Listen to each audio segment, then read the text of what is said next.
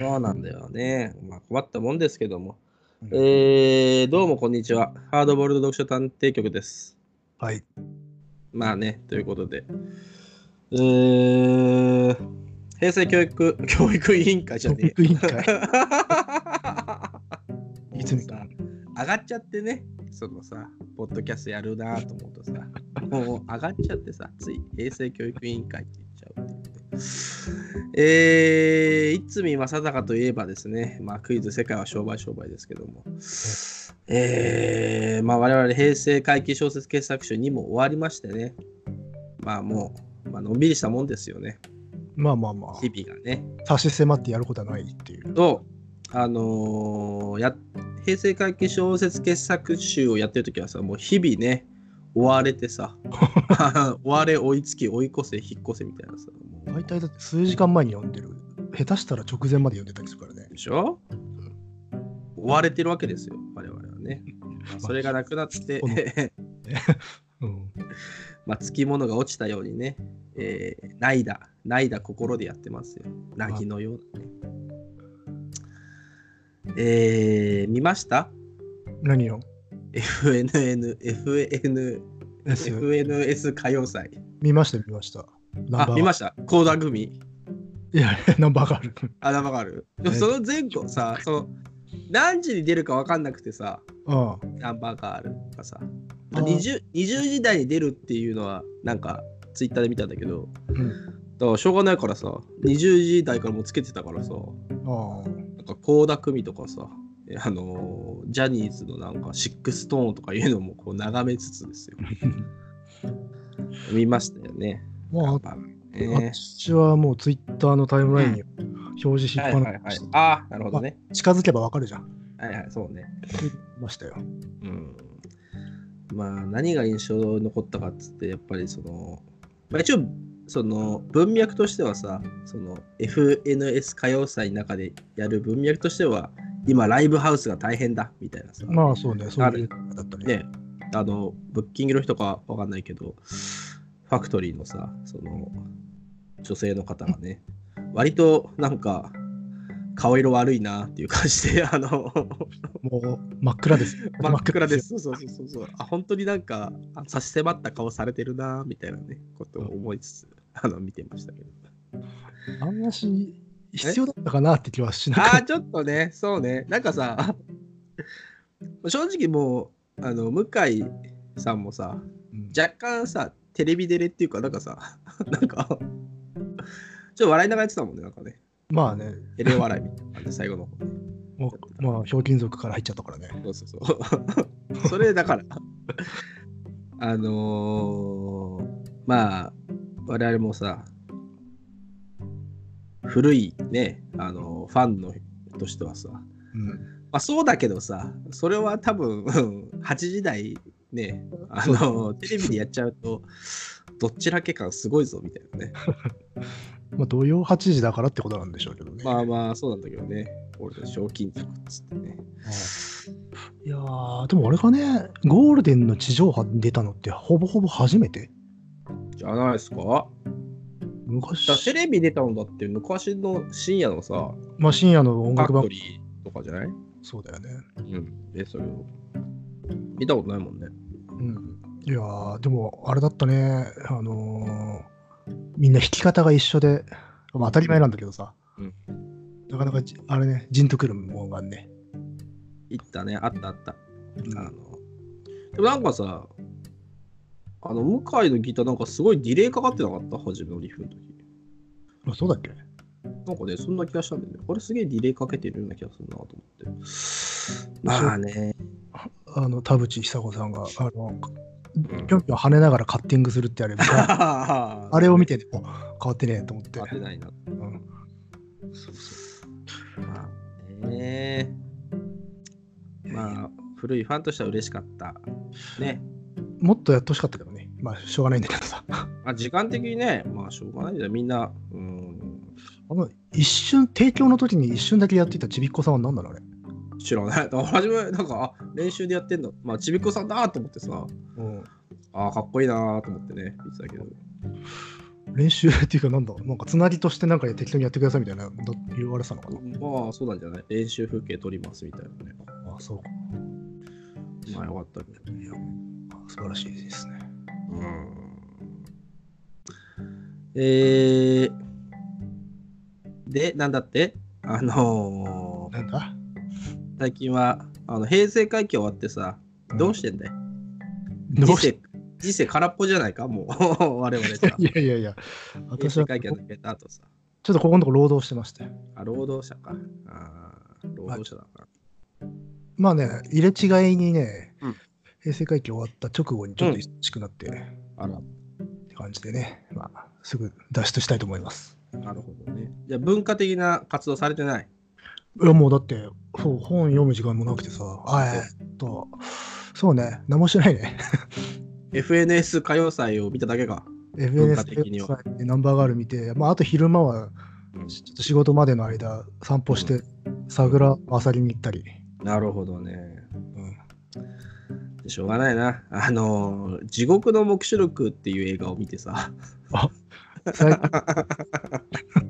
新作でしたっけあのーまあ、我 々、私の中では、あのー今一番新しい映画としてね。あの、期待の新人のコでッポ私コッポラ、コッポラ、コッポレか忘れちゃったけどさ、 あのーそんな名前のね、監督がいらっしゃってさ、あとは、あのー多分チャーリー・シーのお父さんなんだと思うんだけど、がいるって噂はね、聞いたことある。噂を、そう、あの大人気さ、チャーリー・シーの、ハーパー・ボーイズで有名なさ、チャーリー・シーのお父さんが出てるっていう噂のね、 エミリオ・エステベスのお父さんでもある。そうなんだ。 地獄の黙示録、黙示録改め、あのアポカリプス・ナウださなる。まあ、たまたまアマプラでさ、今普通に見れてさ、あるある。まあ、その、あ、あなんだっけ、劇場公、旧劇場公開版なのかな。 うん。だから3つぐらいあるからね、今。そうね、完全版そうと、そうそう。と、今、今映画館でかかってるファイナルカット版っていうやつがあるか、。ああ、そっか、今やってんのから今やってる。だから、あのーあれと同じだよ。ブレードランナーと同じでさ、どれ見りゃいいんだみたいなさ、あの、おまんね。ね発発生する可能性があるけど、まあとりあえず見たのは旧劇場版見たんだけどさ。ああ、もうだってちょっと違いは、はっきり把握してないもん。ん一応、にで2個見てるけど、あ、そうなんだ。あと完全版だとね、あれ、あれが入るのよ。そのカンボジア行った後にさ、フランス人入植者のさ、ああ、はいはいはい。あれがみたいな完。全版にはある。で、はいはいはあい。の劇場公開旧劇場公開版にはない。ない。それが一番大きいんじゃないかな。そうか、そうか。うーん、あれ、見た いや、まあ、見てます。地獄の黙示録。あれは面白い ね。びっくりしちゃった、俺。初めて見た。初めて初めて映画ねまうんああんまり映画その見ないんでねでもまあそろそろさまあ地獄の黙示録ぐらい見てやるかっつってさもあの30分ぐらい見てつまんなかったら切ったろっつってさこうんうつけたらさずーっと見っぱなしよ もう座りっぱなしでもうわははははっつってさうあれは面白かったなぁあでキルゴアとかいいいいでしょえキルキルゴアだっけ名前。キルゴア、あキルゴアそうねキルゴア中佐少佐かあのサーフィンするぞっつってさそうそうそういやー、ぶち切れてんなーと思って。うんかなり変な映画だけどね、あれ。あれ、さ、よく流行ったよね、あんなんさ。うんそうまそあ、ういや、すいや、すごいけど、すごいしさい、や面白いんだけど、やっぱし行ってるか らね。ちょいかれだってさ、イメージフォーラムにかかるような感じじゃん、最後の方。まあね、 後半とか特にさ。あの暗い顔半分しく暗くなってる。そうそうそう。あったのもそうだし、うんあの、未開の地、もう、やっぱカンボジア入ったあたりからもうさ、まあちょっとあ取りアートフィルムじゃん、もうね。あれはすごいな昔さぁ。、うん。なんだっけ、南米の映画でさ、多分オタク見んだけど、最後、なんかトリップして終わる映画あの、白黒のやつかなあの、なんか、宣教師かなんかの行方を追ってさ、うん。ジャングルみたいなの入っああ、はいはい。それもさ、イメージフォーラムで見たやつじゃないか。てたかんないけど、あれ、私当時、これ地獄の目視録じゃねって言った覚えがある。ああ、そうね。ただ、その名前が出てこないから、何が何だかってやつね、何がなんだかなんだあれね、俺、いや、俺もね、今ね、出てこないんだよね。でも確かに、あれも 目視録だったね。そうそうそうそう、うんまあまあ何かを探してジャングル入ってってやべえやべえゾーンに入るっていそううそうそうそうそう。やべえ、頭の中がね、未開のゾーンにはまっていくっていうさ。いやー、面白かったな。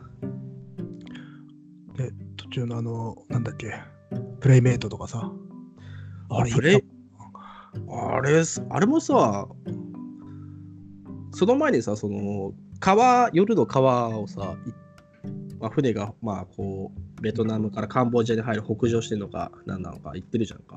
その途中であのさ、ネオンがさ、その、ああ川の上にさ、広がっていくのやばいよね、あれね。やばいねあんなん、もう頭おかしくなるよ、あんなんさ。まあ、確かにあのベトナムものってどうしてもこう時代的にサイケとかに近く描近い印象で描かれることってあるんだけどあれ極端だからな えー、でも最なんかねあれもすごかったなまあかなりデタラメではあるらしいけどね作り何方がで結構トラブルが重なってるんでああなんかそうそうなんか畑的に撮ってて実はそんなに計算してないっていうのはよく言われるね、ねあのー、カーツ大使さんが あのー、でずんぐりずんぐりしてるっていうやつねうんあまあ本当になんかいろんなトラブルででしかもすんげえあれ制作期間長かったわけでしょね本当はなんかねまあ本当よりも時間かかっちゃったんだもんねそうそうそう予 定よりもね編集に2年つってるから意味わかんないよねもうね 弾力がもうねなくなるよなねどこで切ればいいんだろうってなるよねもうどこまあでもどこ切っても同じだよってなっちゃうけどねああそれはね期待の新人コッパラですから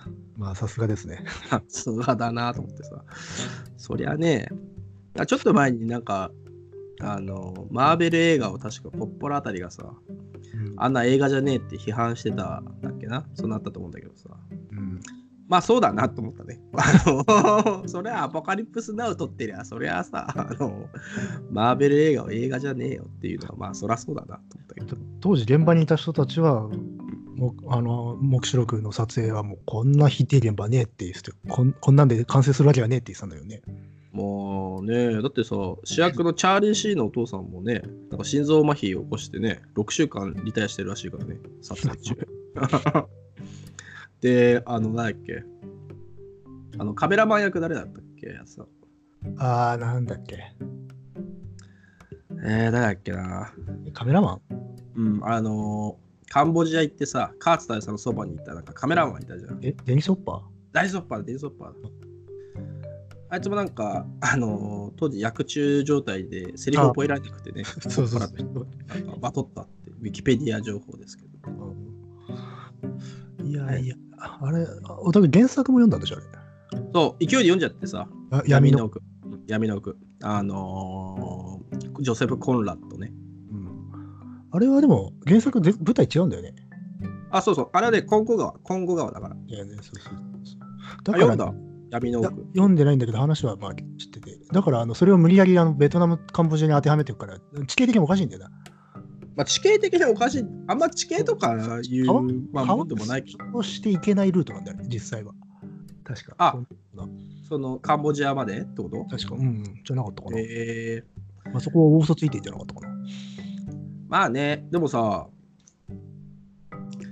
全然違うから、なんか、よく原作闇の奥にしたなと思ったね。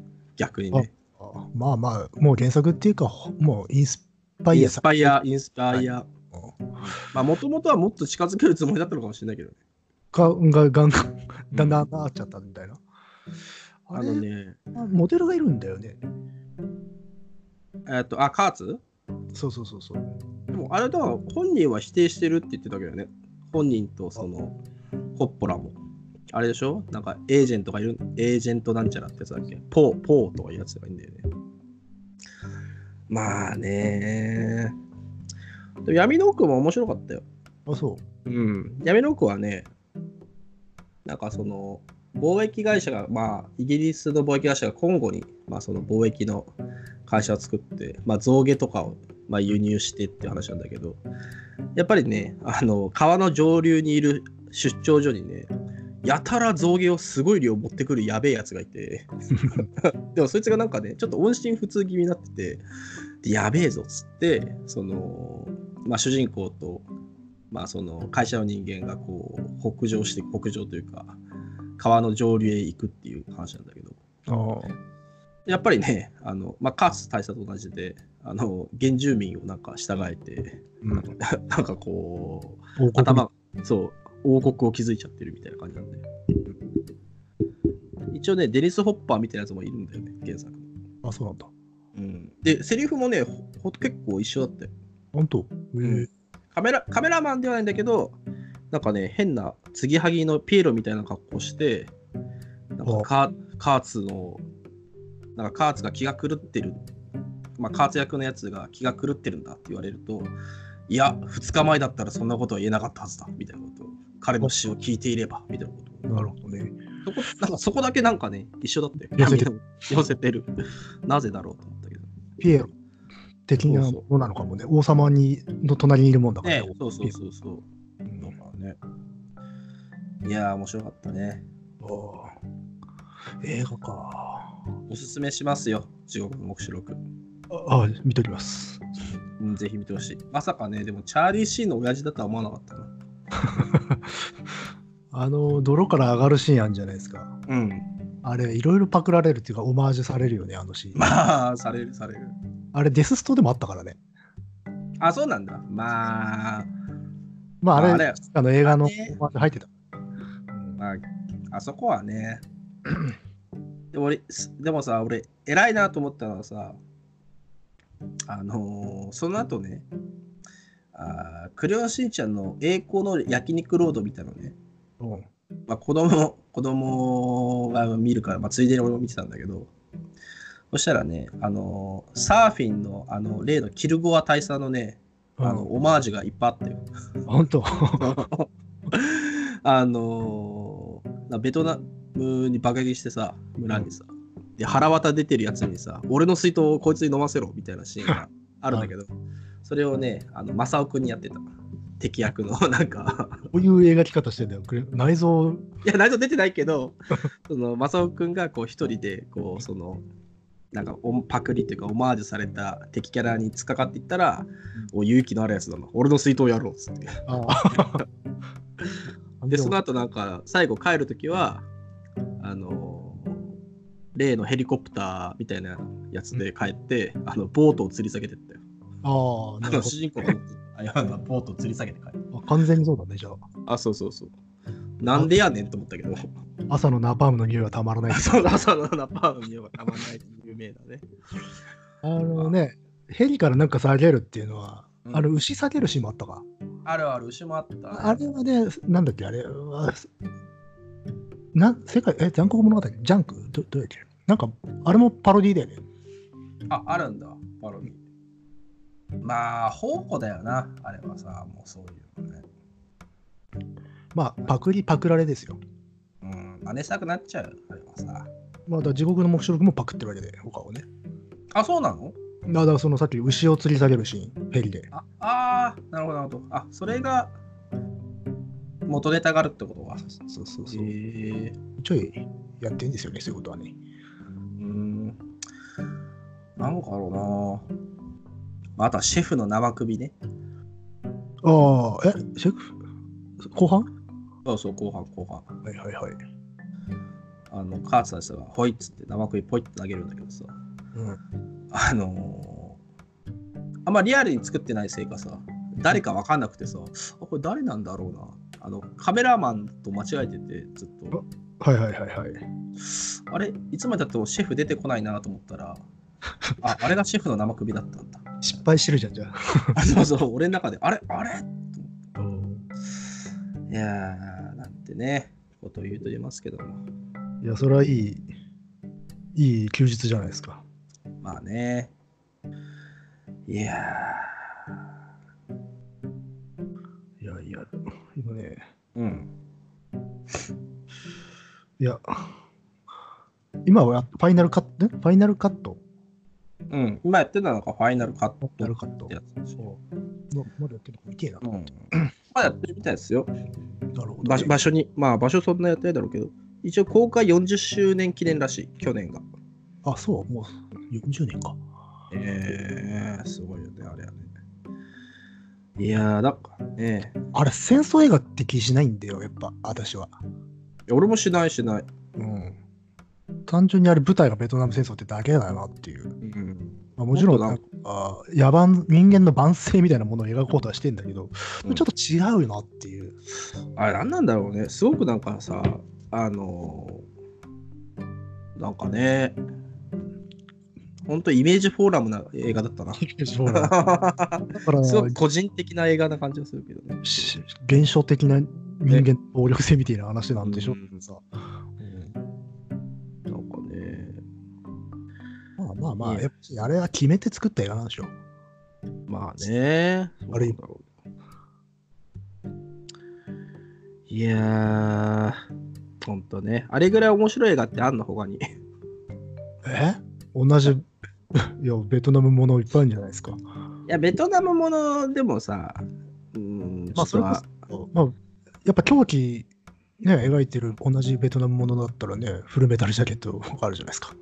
ああ、フルメタルジャケットの狂気とは違うんじゃないちょっいや、違う、あれだから戦争の狂気なんだよ。とでしょうん、もっとなんかね、面白いからもうちょっとし根源的な文もの芸的だもんね、本当に。なんかね、面白い、だから映画面白いなって思ってね、地獄の目 標あれこれ映画面白いんじゃないかつってあれもしかして映画は実はいいそうそうそう。あれ映画面白いのかなあのー、個人的にさ、その、まあ音楽と本は、まあまあ、あの趣味として読んでたけどさ、うん映画はさ、全然読んでな読んでないっていうか見てなかったからさ、ん映画もしかして面白いんじゃない かなもしかしてね。私もそういえば休み中一本だけ見たわ。何映見た画のいや戦争だよ。えーとね何彼らが生きていたっていう。カメラは生きてた彼彼らが生きていたって、あの、えピーーター・ジャクソンいるじゃん。ピーター・ジャクソンうん。ピーター・ジャクソン。ロード・オブ・ザ・リングとかのさ、ああ、いるいるいる。あれの監督が作った第一次大戦のドキュメンタリー。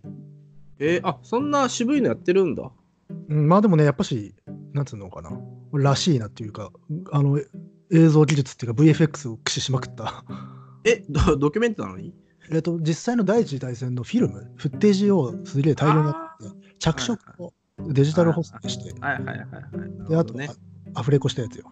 あ、えー、それどういうことなのそれは、なんか筋としてはあるのあ筋としてはね、一応その当時の参戦した人たちが、まあ、戦後、多分それでも結構前か、にインタビューを録音してて、はいはいはい。それのインタビューをかぶせてこうん。う、まあ、入隊からうん。戦場に出て、まあ、最後の突撃、そしてはいは生き残って帰るまでを、このそのインタビューの音声をかぶせながら実際のフッテージ見せるっていう、えー、まあ、そのフッテージであるとか、じ当時のポスターとか、うん静止とか、はいはいはいはい。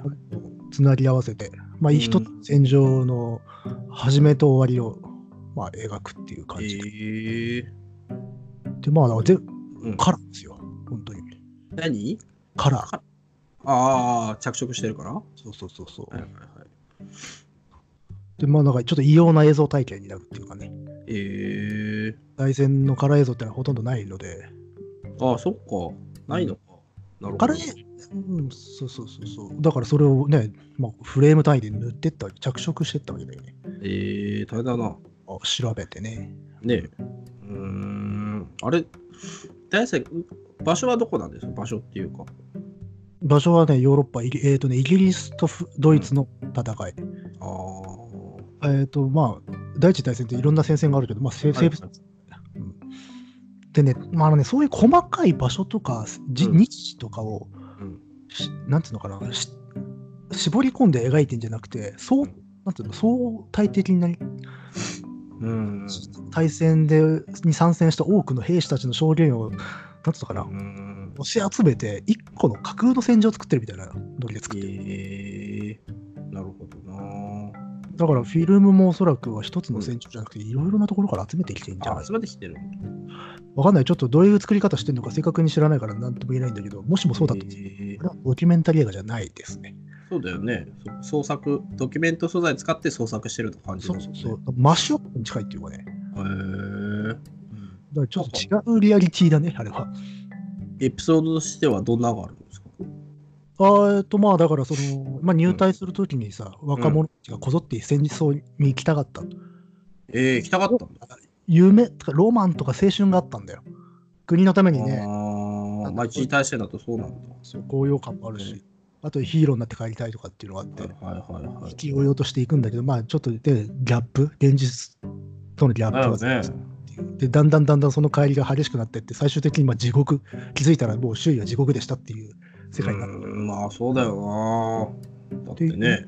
ただそこら辺って第一次大戦を語るときには必ず言言われるような、まあ、お定まりの話ではあるのでああそうええいう感じではある、うんまあね、い血気盛んにね、戦場行っても毒ガスとかでそうそうそうそうタンクが出てきちゃえばね、うほうんほうほう 困っちゃうよな。機関銃とかね、ねえもう塹壕ずっと掘っとくしかねえじゃん。ね、まあ、だからあのよくあるねクリスマスまでに終わると思ってたっていうああ、それなんか聞くね。はいはいだから早く終わっちゃうからその前になんか戦場に出なきゃっつって焦っていくっていえうえないし、しかももう自分が想像していたようなロマンティックな戦場ってなんかないっていう、ないよね。ないなまあ、結構グロいですよ。本物のああ、そっか。いあの死体の写真、あの動画とか出てくるんでね。ええよく見れるな、そういうのな。俺なんかもうシェフの生首でもう限界なんだよな。まあでもね、なんかね、そのデジタルの着色と補正の結果か知らんけど、うんちょっとしし自然じゃないところがいくつかあって、それがね、逆に CG 感がすごいあるんだよ。ええ300とか、ああいう類のああ、はいはいちょっはいとはい。とこわろざとらしい、なんか CG っぽいとこあるように見えちゃうんだ。とはちょっと違うものを見てんなっていう感じはええだし、なんつったって、音声だってアフレコしてるしね。まあそうだよね。それ嘘、後付嘘けだもんね。まあ一応なんか動機し、なんかこう、唇の動きとかうん。分析して何を喋ってるのかっていうのを、あそういうアフレコなんだ。なるほどね。して再現ええでもそれですらやっぱし本物ではないからね。まあそうだよね。実際俳優がさ、まあ、やるわけだもんね。そうそうええまあそれはでも、まあ見も見物としては面白そうだね。あ見る価値はあるけれど、うんあの、あれじゃないですか、評価割れるんじゃないですか、これドキュメンタリーじゃないよって言ってる人多分いるからね、他にも。まあそうなっちゃうよね手法的にね、まあ映像のまあものとしては面白そうだけどねただまあまあ、あのクリアな、ね、映像になることで、うわ新たな知見も確かに得られるけどうね、んそうだよね印象深いのはね、歯が汚いって。みんな。あそうなのまあ、汚いっていうか、汚い人はもう徹底的に汚くて、で、ボロボロな人が多い、歯が。だかえー、クリアクリーンとか使わないの戦場でらやっぱ当時のその歯科医あ療あまあねさというか、うん、だから当時は多分虫歯とかになっちゃったらもうそのままなんだろうなって。ね抜くしかないもんねそれ千いくらいつだっけ第一次だから1914年から10 18年。 いくいくワイマール条約だもんねあ、そんな頃でしたっ けわかんない。じゃあっ け14年から18年。あそうかそうかあーまあそれじゃあね歯もボロボロだよねまあ、だからそういうディテールがよくわかるようになったっていうのはえー、深い。さすがのピーター・ジャクソンも歯は出世しなかったんだね。いや、もうそれやったら無理だけど、まあ、そこも見せたかったんじゃないかな。ああ、なるほどね。歯ボロボロだぞ。に入ってるからね。なるほどね。お歯黒ね、日本見てるお歯黒していけばね、まあね。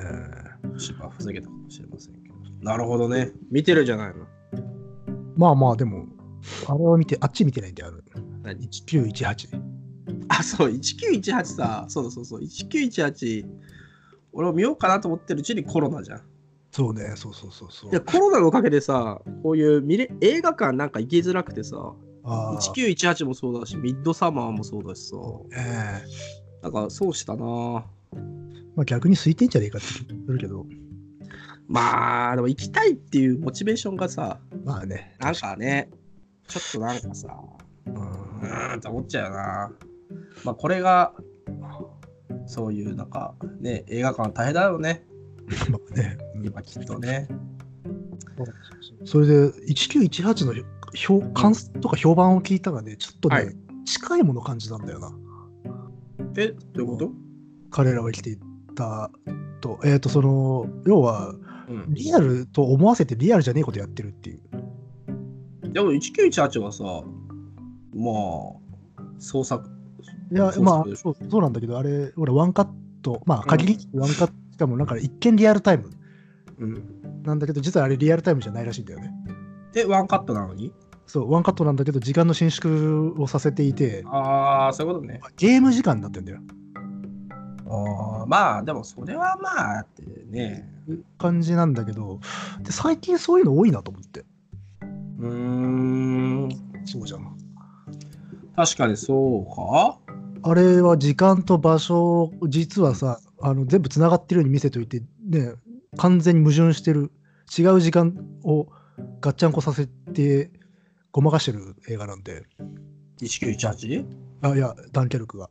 ああ、ダンケルクね。あそう、まあ、ダンケルクは確かにそうだったね。まあ、その、で、1たちもそうだし、あと、その、そね、あの彼らが生きていた、もう、ちちょっと、あの時間ではないんだけど、まあ、いいろいろな戦場を合成してるなっていうような感じ。ああ、そういう感じなんだね。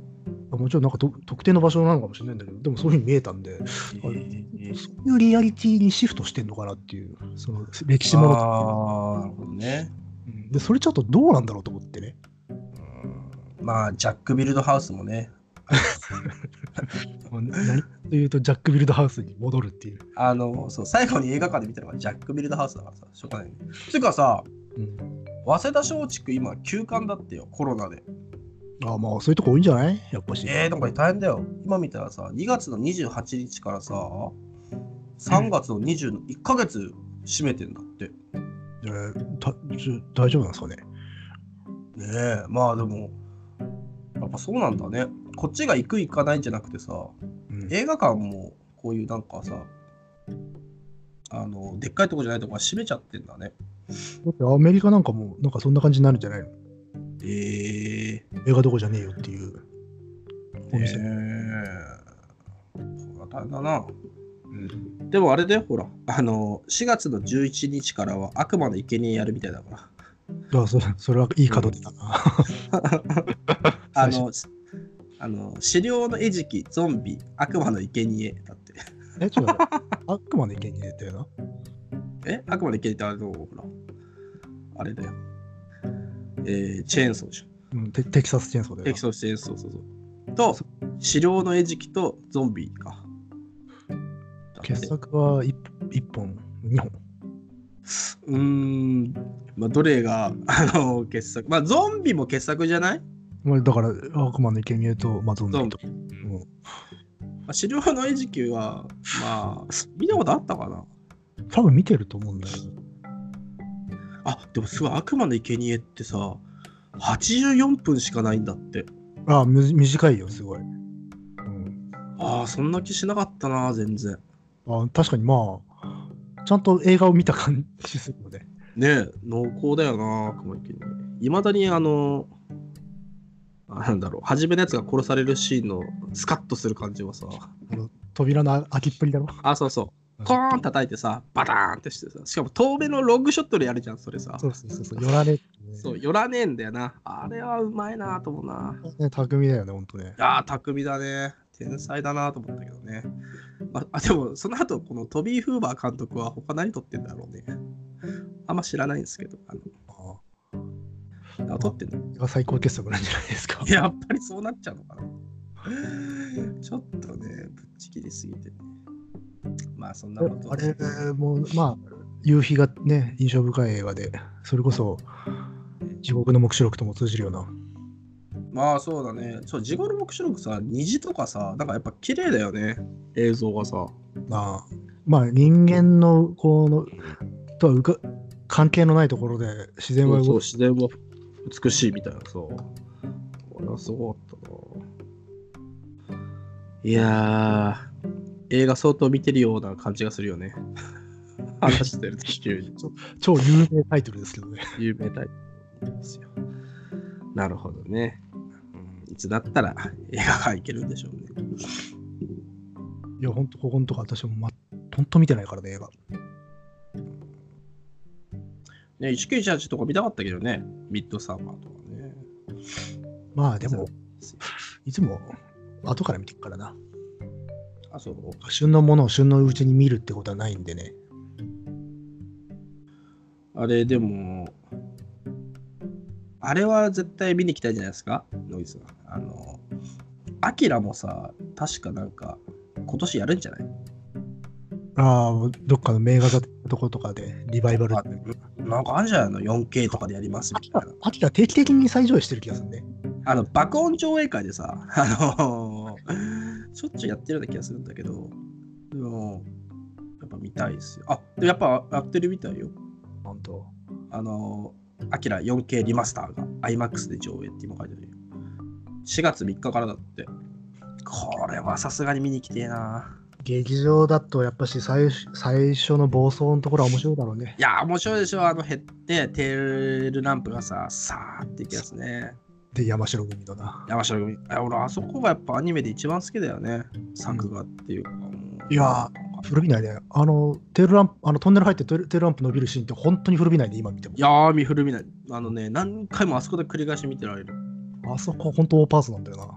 うん、あれはすごいよな。うん、まあ、あれ、いいろんな、ででやっぱパクられてるよな。 あれもな。あー、あの、あれでしょあの、金田がバイク止めるとこでしょそパクうられてんの。あの、ジャーって止めるとこでしょ。テールランプも結構多い気がするよ。あ、そうん、ういやー。でもね見たいですね。トータルでやっぱ見た回数多いからね。何か、アキラいや、まあなんかトータルで見てたかななんか俺部分部分は見てんだ結構見てるんだけど流してあんまもう最近見てないなここ何年もやっぱいや小、中学校ぐらいの時は死ぬほど見てたからな、ねビデオで。あのだって今はさやんないでしょ哲夫がさうわーっつってさその円形に壁が壊れていくみたいなさ球形にか、あれは、あれはだって、オットモの発明でしょ、あれ。ね、球形にメキメキってやつさドドームだよね、おそらく確立したのはね。あそうだねドームだねドームでねあのあおじさんおじいちゃんがドーンってやられてねだから、ドームなかったらド、ドラゴンボールもなかったわけで。だえなんで どうしてから、あの休憩、何休憩に壊れていくって、ドラゴンボールすんごいやりまくってるじゃん。あ、そうだっけあ、うんそういえばそうだったわ。特に特にね。ぜあ、そっか。はいはいはいはい。なるほどね。確かに。最近やってんのかなワンピースとかでもやってんのかないやー、ちょっとそういう、それ系を読んでないから分からんけど、まあ、もうだから定着して仕切ってるんで、一つの、まあ、技法でしかないだろうからね、今は。見たいですよ。確かにまあ、ちちょっともうオートマはちょっと漫画をね、ちょっともう一度読み直したいね、いろいろと。子供ううーん、でももう、いいんじゃないですかん、んあいや、3週ぐらい回った感じがあるんじゃないかなっていう。書かないんだもんね、でもね。あいや、まあ本人、本人はね、もう。あいや昔のやつよ。あ昔のやつね。あれでも、何年か前に、きあれ気分はもう戦争をつ、なんか新しいやつ書いてたっけ何年か前に。あれの宣伝の漫画だけ見たけど。あ、宣伝の漫画なのか。あれえあれいや、実際どうなのっていうか、あの人定期的にさ、新連載っつってさ、で消えるじゃん。そうだっけそうだっけ 知らないあったっけえ、昔な、なんだっけ、サンデーがなんかで連載するっつってさ、もうなんか消えてたじゃん。なあなあなってたじゃん。あ、そうなんだっけうん、だからもう、あの人連載詐欺みたいな感じでしょ。うまあやろうとは思ってもううまくいかないんでしょうけど。だってもう、アキラ書いちゃったらさ、もう、しんどいんじゃないだって、やっぱ鳥山明方式方式しかないよね。その、ドラゴンボール書いた後になんか、ゴーゴー悪魔2巻だけ書くみたいな さ。まあ、はいもともと長いスパンで漫画描く資質の人じゃないじゃない、あの人。まあ、元短編だもんね。そうそアキラが例外的にめちゃくちゃ長くて、しかも面白いっていうだけで。う。うん。面白いけど、やっぱいびつな話だしね、あれ。うーん、まあね。キラの話ってね、ちゃんとね、あらあらすじ説明できる人少ないんだ よ。あ、そうなんかで何が起きてるのかがすごい、結構散らかってんだよね。そうか。でもね、やっぱね、やっぱ金田ですよ。金田がね、かっこいいからさ。 原告有料不良少年。あもう金田が出てくればね、もう、あんなに絶望的な話なのにさ、だ金田が出てくるだけでさ、なんかこう、バッドエンドにはならねえなっていう感じがするの。なんか妙なすごいなと。そう、妙なたい、なんつうのか、こう、頼りになる感じというか。そうそうう。あれすごいなと思ったね。うあんなにさ造形的には特徴ないのにねそうだけどな、ね、能力も何もない、さあうんあのレーザーガンのバッテリーが切れたぐらいしかさああの戦うシーンもないのにさあねえぞっつって素手素手で勝負しろよっていうそうそうそうそのさ感じあれすごいなと思ってまあ、こいつ死なねえなっていう感じでまあ漫そ画うで死んそう、ね まあそうねで漫も画では一回なんかあっちの世界行っちゃったけどうんなんか出てきたからね力はあるよな。ねえだからああいう絵柄とああいう重たい話なのに少年漫画前としたところが保てたんだよ。そうそうそうそうだから金田のすごいなと思ったな山形はすぐ死んじゃうしねいやまあ 死ぬ匂いがプンプンしてる。山形は死ぬ割にはさあの山城組に歌われてるからさ そうね。山形あれ山形って誰だっけってね初め思うやつねあいたいたみたいなあれ不思議な詩だよな。えー、あそうねあれ忘れちゃったなマイクなんか詩だけ覚えてたりするけどかわいい哲を。え、寿とか言ってあれ。え寿テレビいやなんだっけあのけあれはケチャ。ケチャね山城山でも山城君も大変なんじゃないですか今コロナでさ急にね、もともと屋外とかでしょっちゅうやってる人たちだからね。まあ、 確かにね新宿で毎年やってるよな。ああやってるねあのまあ一頃は私もね山城組はよく聞いてたな、まあきら以外正直聞いたことないんだけどさうん、まあ有名なとこだと恐山とか、あああるんだうん、あとガイアとかああいろいろあるんだねシルクロードゲンシルクロードなんだ元素なんだ忘れちゃったけどへえあのなんかコンセプトでそれ各地域、世界のいろいろな地域のワワールドミュージックを再現するっていうかああそういうのあるのねそうそうそうであアキラはね、んあれはど輪廻交響曲っていうのがあってそれが元なのかなへえでそれをベースにして交響組曲秋だっていうのを作るんだよねし劇伴として作るんじゃなくてうんき曲を単独で作るんだよねあれあそうなのそうあの映像映画のために作ってくださいと頼んだんだけどとにかくあのアルバム作っちゃってくださいみたいな発注の仕方したらしいんだよへえまあとにかくあの普通にもうこっちははめ込むだけで使いますからみたいな感じですごくリッチへえ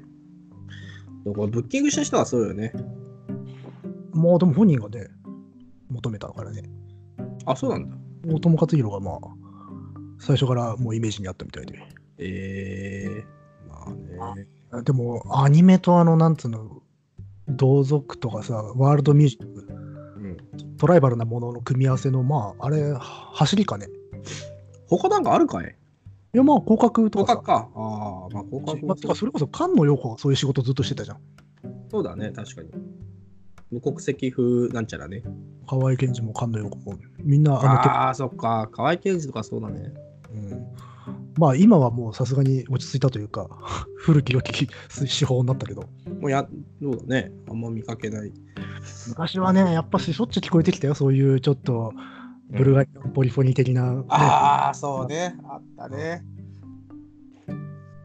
最近はもうないね走りかなと思うしあとてっぺんにいるなとは思うねうんこれはね外せませんよラッセララッセラねうんなるほどね、まあ普通にお経とか入ってたしね。そうねやっぱアメリカには自国の目視録があるけど日本にはアキラがあるということでねあまあち近いっちゃ近いか。どうだ どうだろ うでもこうその向こうが地獄の目視録カードを切ってくるならこっちはじゃあアキラのカードを切るぞっていうねだからそんな感じが今しましたけどもいやいやいやえー、まあそうだねロードムービーですからねあれは。まあねうん、川川ですけどね舞台はロードムービーですよで、えー、大丈夫ですかあの、さっき読んだ本のビブリオバトルの方はもう大丈夫ですかあ予定が組まれてた。そうです今のは前振りですよ映画の話なんかはささっきどうぞ。あのー浅田次郎さん、ご存知かと思うんですけど、うん。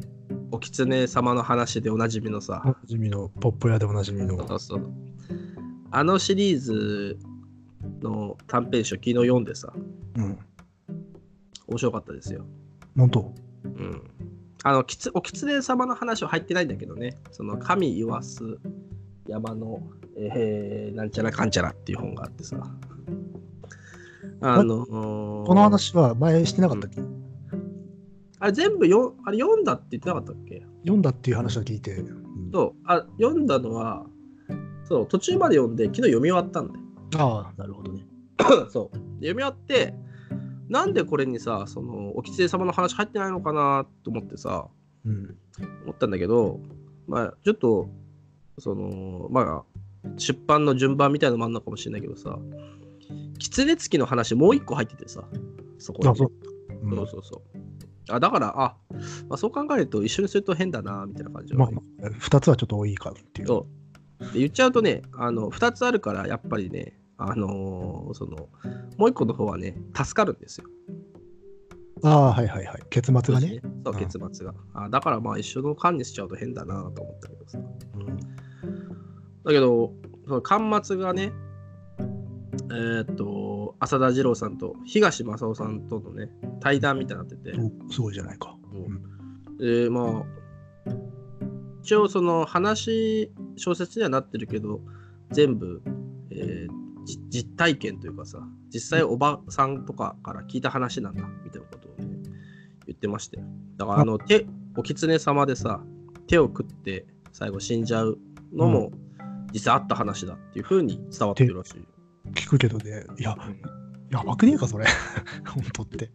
いやまあまあでもまあそこはさそのそういう話をおばから聞いたって話だからまあねああまあ、ある種の伝承、もうすでに伝承の類なんだろうけれど、そうそうそう。だけど、ああ、なるほどなと思っでも、あの話の肝って本当その手首食うってとこだからね。たな。階段みたいなとことしてはそうだよね。まあ、そこのふあのパンチ力、うん。貴重になってるからさ。そうそうそう。まあ、それはね、ありましたけど。でも全部読んでみて、やっぱね、お狐様が一番面白かったですね。あ、本当に。やっぱささすがそこは、暴れるだけの。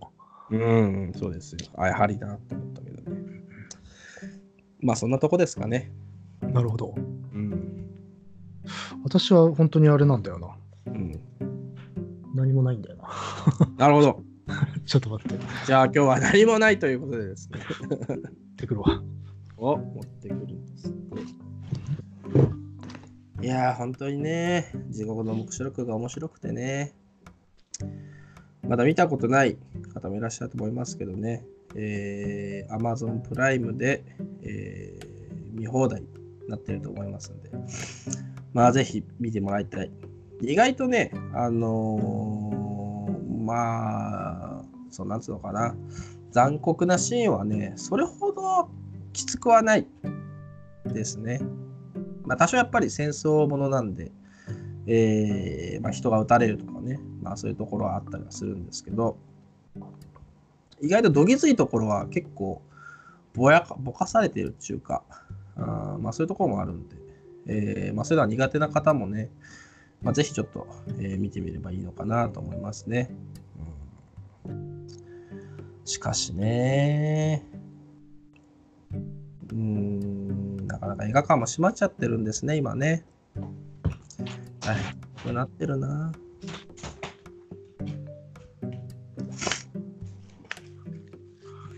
はいはいはい。はいはい。今ちょうどね、あのー、100日越しのワニの話をしてさ、ああ、世相を、世相に乗っかれましたけど。すごいみんなががっかりしてしてるやつか。あれ何なんだろうね。やっぱあれかな。あのー私の予想だとさ、上司が出てきたのかなと思ったんだけどね。上司あ、そうそう。あのー意外とさ、あのー流行っちゃったからさ、うんいろん。なところが一丁噛みしたくなってさ、えらいやつ。あのーおいお偉いい人おいがもう、待とっにてかく、待って。はそうそうそう、早く出せ、早く出せっつってさ、いいから早く出せよ、いいからいいからみたいなのがあったんじゃないかな、みたいなね。まあ、別にさ、ああいうね、かまあ、金儲けすんのは全然いいんだよ。うん。まあ、ただ、そのやり方 にも問題があったっていうことなんでしょほん私のよ、ね、そうそうう、んね、1日2日置くだけでもちょっと違ったと思うんだけどね。うんまあ、問題というかあの作品のこのまトーンに合わないことをやってしまあ うそうそうそうそう。だって ね、まあ単純なミスだよ だよねってねあれはミミスっちゃったよね、最後ね。だまあ、っでてもね。別に金儲けは別にいいといいと思いますよそれはいや、それは全然いいと思う、全然別にね。ただ、死にましたっつってね、えー、グッズ販売しますだと ね、さすがにちょっと、えーみたいなさ、なんだよ、それみたいな。追悼いやねそうそうそう、それはなんかさ、扱ってるものがものだけにさ、もうちょっと待てよみたいなのはね、まあ、あるまあありますその売り方も含めて物語のちゃんと世界観に合わせないとなっていう ねこ。かね、うん、まあ確かに難しいとこですけどね。まあ、あと、生き物係っていうさ、あの、作者聞いてないんじゃないかなっていうやつをさ、 コラボしちゃうのどういやなまのあそれはまあ上司じゃないですか、なんかな。うんまあ、上司っていうかまあ普通に、うん、ハマるもの入れようと朝にしようぜっていうなんかさ、あのまあ、ナンバーガールとかさ、あのサニーデイサービスとかあったらさ、ギリギリなんかこう、サブカルで許サブカル許されるみたいなのがさサ、ニーデイサービスならいいかもしれないな、でしょうんソガベ系とかあったらさ、なんか合いそうじゃん。あ生き物係っていうさなんかいかにも作者が本当に聞いてないだろうなみたいなさ人をこうまあやるっていうのはね、あだから作風のしとの親和性プラスまあ普通に売れるっていうのと、うんあであと名前のイメージも近いしっていうことなんじゃないですかね。あー生き物係っていうねなかなかね、えー、っていう世相をね今切切りましたよまあまあまあでも面白いねあの電通っていう噂になってすぐになっちゃうっていう電通じゃないのにななっちゃうっていうさまあでもどうなんだろうね電通じゃないっていうけどさでもいや映画とかなってきたら電通になっちゃうんじゃない実際は分からないけどいや実際はどっちか本当にわからないんだけどそれ置いといたとしてもここで出てくる電通って一般名詞なんだよ。ああそういうことねはいはいこういう名詞の電通じゃないんだよ。あの要はこう悪いマスのてっぺはんにいはいはいはいあ広の告広告代理店の悪いイメージことを電通ってことでしょっていうそうそういう多分出来方をしてるから別にこのデマであるとかなんとかっていうことよりまあそういうイメージとしてもうあの言葉が定着しちゃってんだなっていうまあそうじゃないうんだって博報堂って言わねえじゃんみんなうん、まあでも一応なんか、あのー PV やらなんやらのところ、まあ、グッズ販売の会社の何かに取引先に電通の名前があるみたいなことが語語られてたけど、どい いろんなさ関連会社引っ張ってきたさでもなんかさ2月からは本当に入ってるらしいよなんとうんなんかす頭からは入ってなかったみたいなああまあだから企画の段階ではいなかったよそうってことで間乗っ違ていきたらのそう乗ってきたらいたよみたいなさ あまそれもあだねらしいっちゃらしいん だよねねえ、まあ大変ですよ。100日後、ねええー死ぬカーツ大佐もやってほしいけど ね。いやいやあそれ早く来てほしいなって感じなんですけ どね100日後死ぬカーツ大佐は見るのほんと辛いんだけどな。だんだん狂ってくっていうやつでしょ。きついな。最後先に周りがどうにかなるっていうまあ、初日はでも、あのーベトナムの子供たちにさ、予防接種の注射をするとこから始まるわけでしょ。のえぐくない 2日目に子供たちの手がいっぱいね、あの山のように並ぶっていうね、地獄のようなシーンがあるんですけど。怖い。怖いですよ。で、なんだって君の方は何なんだいえーっとね、また例によって途中なんですけど、はいはいはい。いや、浅田二郎の何なんだい浅田次郎じゃなくて、五座雄一さん、お小座雄一じゃん。今一番稼ねぐ歴史新研書究のですよ。はいはいはい。。日本中日本中世の正体っていううんのが出てたんで、ちょっと買っちゃった。買いました。で、パラパラ読んでますね。正体、やっと分かったの修正。いや、正体、いや、これ正体ってあ、そっちの正体じゃない。正体しするの正体。こっち来てくださいの方。ご正体の正体。ああ、あ、だからでし、ょ招待されたわけね。あの、この、なんつうの、これまでこの人割とハードめな本書いてたはいはいはい。入門編なんだじゃそうそう今回はそのそういうなんか実一つの出来事とか事変であるとかあ。はいでははないくてこう広く日本の中世に生きた人々民衆とか、う当時の慣習とか習俗とか、はいはいはい。そういうのをなんか広く浅くえー、並べてってほら面白いでしょっつっていじゃあ、もう一か、もう一稼ぎしようってことか。やまあ普通にあれじゃないですかこうパイを増やすべくえー、ちょっと門戸をね広く開けるようどうなんですかそういうさ、なんかこう、広く扱う本だとさ、乃木さんとしては、新しい発見がねえな、みたいなことなんじゃないですかあいや、全然そんなことはなくて、普通ほにう、やっぱし、あこれこれ知らなかったなとか、ああると思うよ。 まだ読んでない。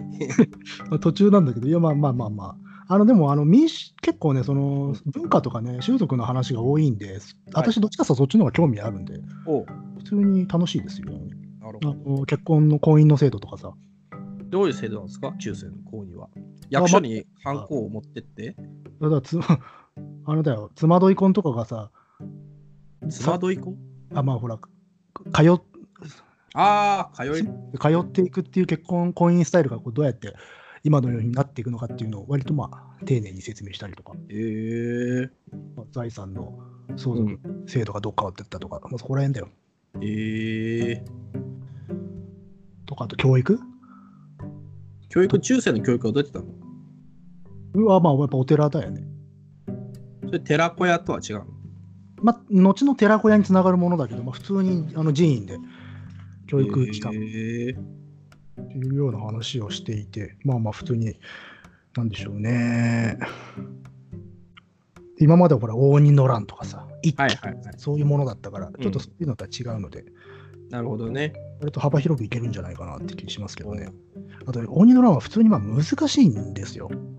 構造が。あの難しいことをそのまま丁寧に書いてるので難しいんですよ。だからそれでも分かりやすいんだよ、すごく。ということ、オーニラは A 対 B とかそういう感じじゃないってことなのではないっていう、そもそも複雑なものを簡単にするのは間違ってるでしょっていうのがこの人の信念なんだよ。あのま、難しいものを簡単に説明してるってことは、それ絶対どこかを落としてるか、嘘と言ってるかどっちかなんで、はいはいはいはだからちゃんと書くとちゃんと難しいんだよっていう、い。ええ言った人だから、うん今回、まあ、それとは違って、もうちょっと軽く、ダークそれうん、中身は熱いっていうようなえ感じ、えまだ途中だけどね。 うんこれはいいですね。なのであの、ちょっと興味あるなっていう人はいいんじゃないかなと思います。いきなりのランとか、一気とか買うときついの、あ逆にそっちの方がきついわけだよね。きついと思います。あーじゃあまずは正体で中世ってこんなんだったんだなっていうのを分かった上で読むと、まあ、理解も深い。あただね、やっぱし応仁の乱とかはもう政治史なんで、ああーのー次元があのレベルが変わっちゃってるところはあるんだけどなるほどね。こういあうの人こういう精神性の人たちが起こしたうん、案なんだっていう理解の仕方はしやすいんじゃないかなっていう、なるほど。うんまあ、それこそあれだよほら前さ、なんだっけハハードボイルド、はい 変動ん世界の変え世界の辺境とああハードボイルドと世界の辺境。 はいはいはい。読書合戦。あれはねほら清水はいさん、はい。はいはい、清水いましたね。耳そぎの。はい。そうそうあの人がやってる方に近い、ああ、じゃあ面白そうだね。うんなるほどね。あの人もねこの中今の中世ブームのうん。立役者。ねうん、やっぱし郷田さんが一番有名になっちゃってるんだけど、やっぱしあの人ね、大きかったんでっえ。ねえ。俺もあの人は知ってるわけだから。なるほどね。ていう。で、まあ、今、この人、つ超、あれですから、無敵状態ですから、今。あ、今敵なし今、スターが不走っ在てるなんだ。あいやああのスター状態になってるんですよ。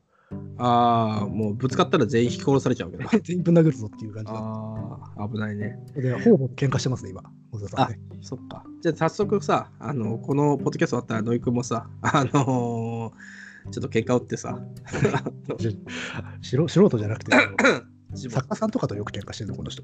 ああ、前言ってたやつか、作家が、作家風情が歴史をなんか、わいすんじゃねえってやつね。そういう態度じゃなく、あの書くなら、ちゃんと、ちゃんと調べて、あ、こういう勉強してなさいって。